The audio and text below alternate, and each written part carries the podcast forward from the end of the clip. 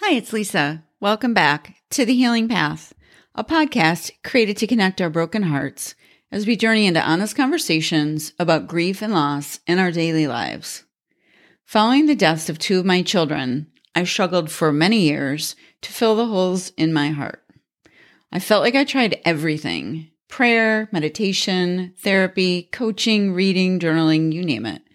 Plus, I tried a few less productive approaches. And after two decades of continuing to grieve, it occurred to me that maybe I'd set the wrong goal. Instead of trying to feel better by filling those painful voids, I've learned that building a life around them is a much more worthy goal. A major part of this approach is talking openly about what my grief is like instead of keeping it to myself.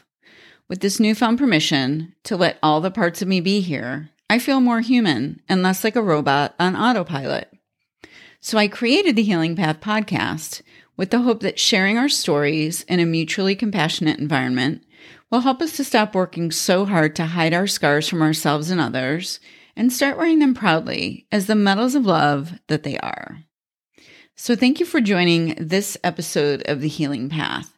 Today, I'm chatting about a post from last spring. It's called Going Pro body image versus soulful spirit. And here at the Healing Path, of course, I do talk a lot about grief and how that unfolds in our life and how it affects. And some of the topics that we address aren't the most direct route to talking about grief, but there's always some kind of um, synergy or connection underneath that we get to, hopefully by the end of the post and the end of the podcast, that does allow us to really something that we've talked about back to ourselves and our mental health. Um, so here we are going pro. Sometimes I feel like two completely different women. There's the version of me that loves to put on makeup and heels. I so miss dressing up during COVID. And one of my favorite Ann Taylor suits. I feel at home in the softness of the clothing, the textures, and I feel alive with the feminine pinks and cream colors and bold navy, my favorite silks that complement each other when all worn together. The other version of me loves hot showers and considers the most decadent thing I can do to be taking a long hot shower in the morning only to put my PJs back on and let my hair air dry. That version of me can also go for days without showering or changing most of my clothes. It feels like such a luxury to just be me. No decorations or props, a tree hugger of sorts. so most of my life is a balancing act between showing up somewhere in the middle. I live my outer world between the two extremes of glamour, which is so much work and feels amazing, and recluse, uh, hermit style.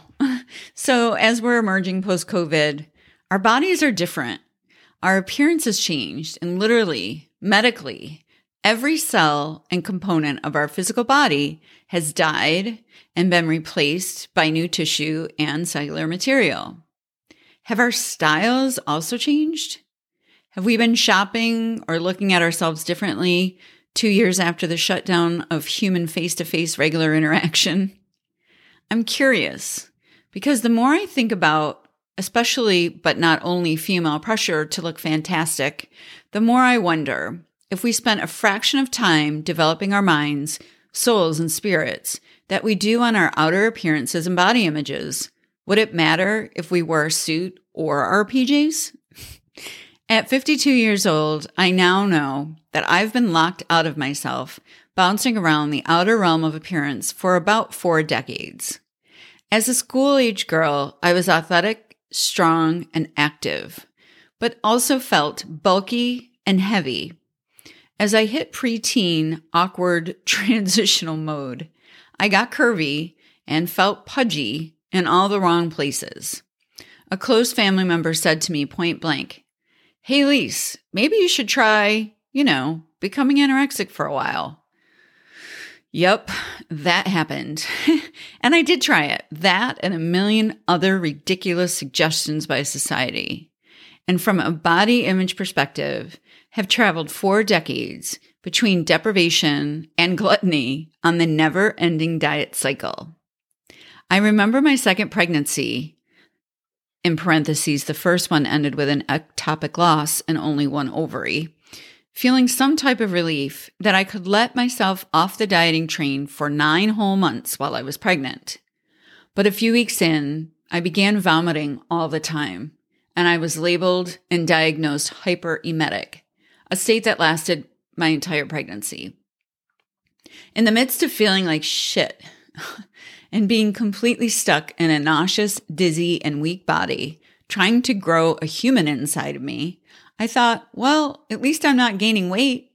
A few months in, during a meal I was actually enjoying a little bit, I had another family member say to me, You must remember, Lisa, eating for two is a misnomer, as if to shame me for ingesting what was her perception of me overeating. Ah, the duality of the struggle. So here I was unable to actually keep nearly any nutrition or fluids down, but I couldn't escape the societal, familial, and cultural mandate to be anything but fat. Even when I had that nine month pass that society gives women to eat and nurture ourselves without guilt, I couldn't cash it in. I'll love sharing more of my experiences with body image, weight, the barrage of diets, and nutritional theories that I'm now a pro at with 40 plus years of experience under my expandable slash retractable belt. no problem hitting the threshold of 10,000 hours of practice required by the definition of expert here. But for today, here's my question. If I'd committed my focus over the last 40 years to my inner self, soul, and spirit as consistently, as passionately, and as desperately as I have focused on my outer body, wouldn't I be much closer to self actualization? See Abraham Maslow's work for more on why that seems a worthy goal. I am an expert at the body image stuff, and am sharing because my experience is that as women, most of us are. But how do we shift the focus and break the cycle? How can we help young girls and women become soulful spirit experts instead of body image professionals? So they can spend their life's time on something that actually fulfills them and frees them to more fully show up in the world, developing and sharing their innate, innate unique gifts instead of living between the states of binging and deprivation. So, a spoiler alert, not pretending I have an answer, but I'd love to work together to find one. I have a feeling it starts with not telling a 12 year old to try being anorexic for a while. So that's my post on going pro body image versus soulful spirit. And I thank you for checking out this episode of The Healing Path.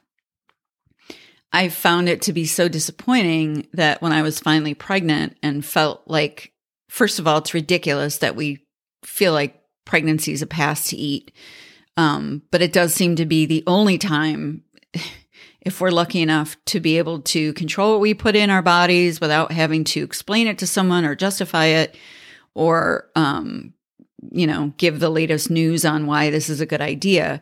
Fortunately most people do allow women who are obviously carrying babies to make these decisions about our own bodies. Geez thanks. Um, but yeah frustrating that when i got to that point i was so sick with the